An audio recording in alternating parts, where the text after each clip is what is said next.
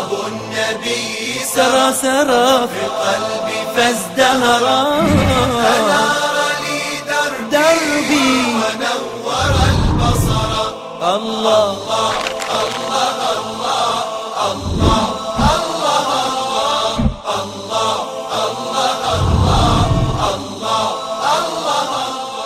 بسم الله الرحمن الرحيم. الحمد لله رب العالمين. اللهم صل على محمد وآل محمد كما صليت على إبراهيم وآل إبراهيم.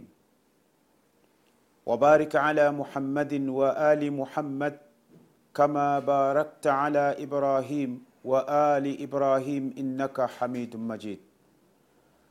وارض اللهم عن جميع صحابة رسول الله الذين قال فيهم صلى الله عليه وسلم لا تسبوا أصحابي فوالذي نفس محمد بيده لو أن أحدكم أنفق مثل أحد ذهبا ما بلغ مد أحدهم ولا نصيفه وفي رواية ولا نصفه.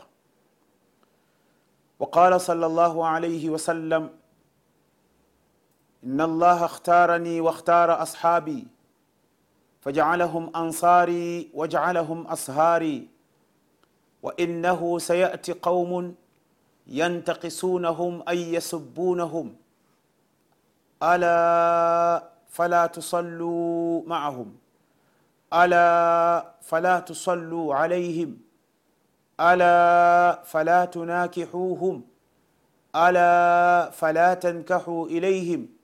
عليهم حلت لعنة الله يعني على من سب الصحابة.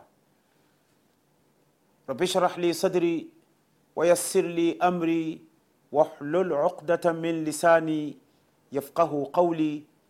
أعوذ بالله السميع العليم من الشيطان الرجيم من همزه ونفخه ونفثه. mtazamaji wa africa tv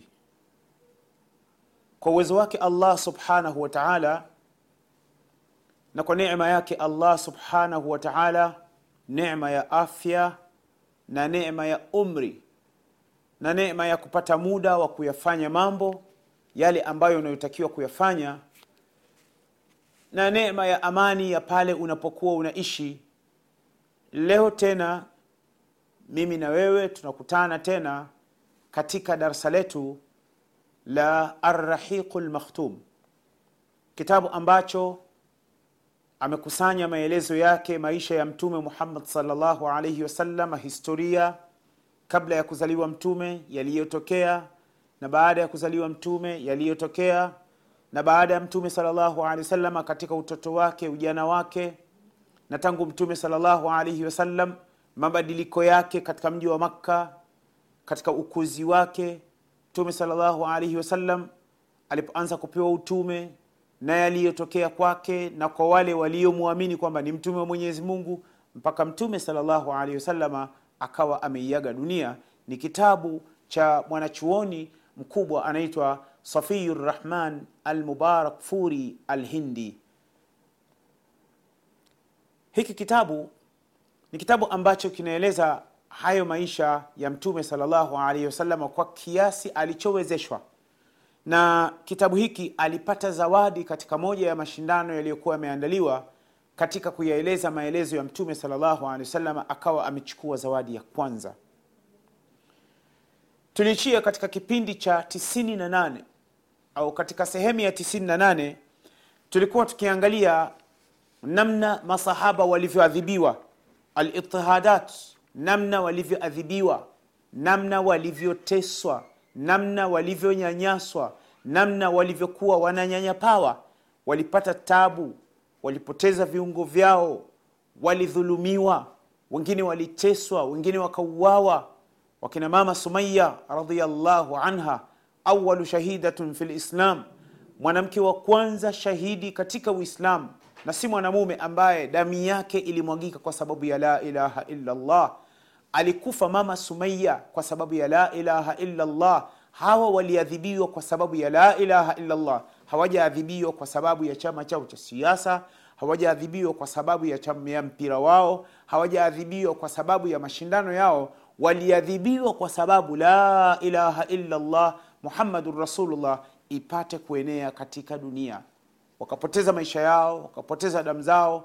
Kwa kweli waliadhibiwa sana katika sehemu ya 93 94 95 mpaka kufika 98 tulikuwa tukiwaeleza hawa namna walivyokuwa wameadhibiwa. Katika moja ya wanawake ambao ukichanganya wanamume na wanawake walioadhibiwa kwa sababu ya allah ni huyu mama zinnira rumia zinnira rumia ukirejea katika usdul ghaba ya ibnu lathir na ukirejea katika alisaba fi tamyizi sahaba ya ibnu hajar na ukirejea katika alistiab fi marifat lashab ya abu umar namri wote tunasema rahimahumullah ni kwamba unamkuta huyu zinnira wanasema zinnira rumia yani zinira mzungu.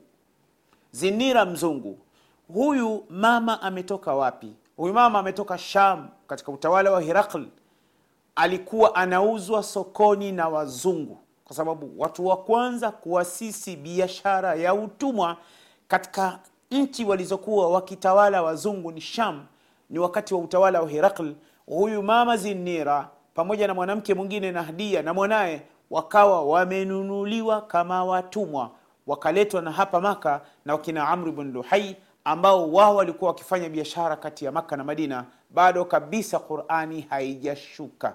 Bado kabisa ujumbe wa la ilaha illallah haupo duniani. Tayari mtume salllahu alaihi wasalama alipokuwa ameteremshiwa quran kazi hii akaanza kuipiga vita. Sasa zinira kad aslamat. Huyu mama alikuja akaslim baada ya kusikia ujumbe wa mtume salllahu alaihi wasallam faamiyat fillah au faudhibat fillah. Akaadhibiwa kwa ajili ya allah subhanahu wataala aliadhibiwa kwa ajili ya allah subhanahu wa taala. Wa usibat fi basariha hata amiyat aliadhibiwa katika macho yake mpaka akawa mlemavu wa macho. Akawa haoni kabisa. Faqila laha akaambiwa wakati amepoteza nuru ya macho kwa sababu mama alikuwa anaona wakamwambia asabatki llata waluzza sababu ya wewe kuwa kipofu ni kwamba mzimu wa lata yani wao walikuwa wanaamini kwamba lata na uzza ni waungu wao. Lakini mungu aliyekuwa mkubwa mzimu wao mkubwa alikuwa ni hubal ambaye alikuwa wamemweka pale kwa sababu ndugu zangu mtazamaji wa africa tv hii staili ya mizimu bado ipo mpaka leo. Watu wanaamini kwamba mizimu ambayo ni masanamu sababu ilikuwa ni miungu yao ya masanamu ambao wameichonga. Wengine walikuwa wanatengeneza kutokana na udongo kutokana na mbao. Wengine walikuwa wanatengeneza tende hizi zinapondwa pondwa basi anatengenezwa pale anamtazama yule sasa hebu fikiria mungu mwenyewe anayemwabudu tende anamtazama mwisho anaingiwa na njaa mwisho anaanza kula zile tende anamtafuna mungu na huyo mungu mwenyewe hawezi kujitetea. Kwa hiyo walikuwa wanaabudu vitu ambavyo haviwezi kudhuru wala havina manufaa.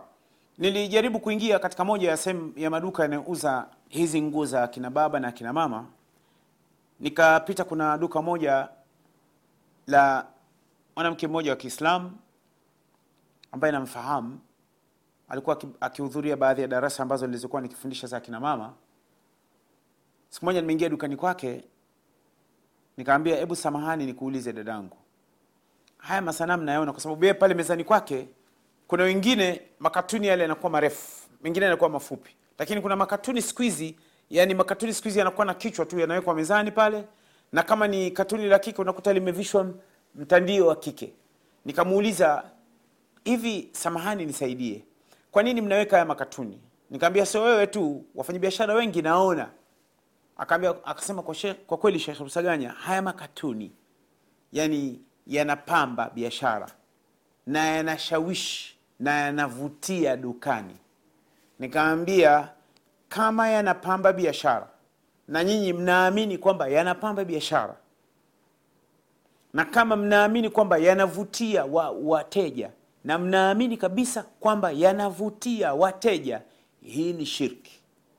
Huu ni upagani na kuomba tafadhali hebu yaondoe.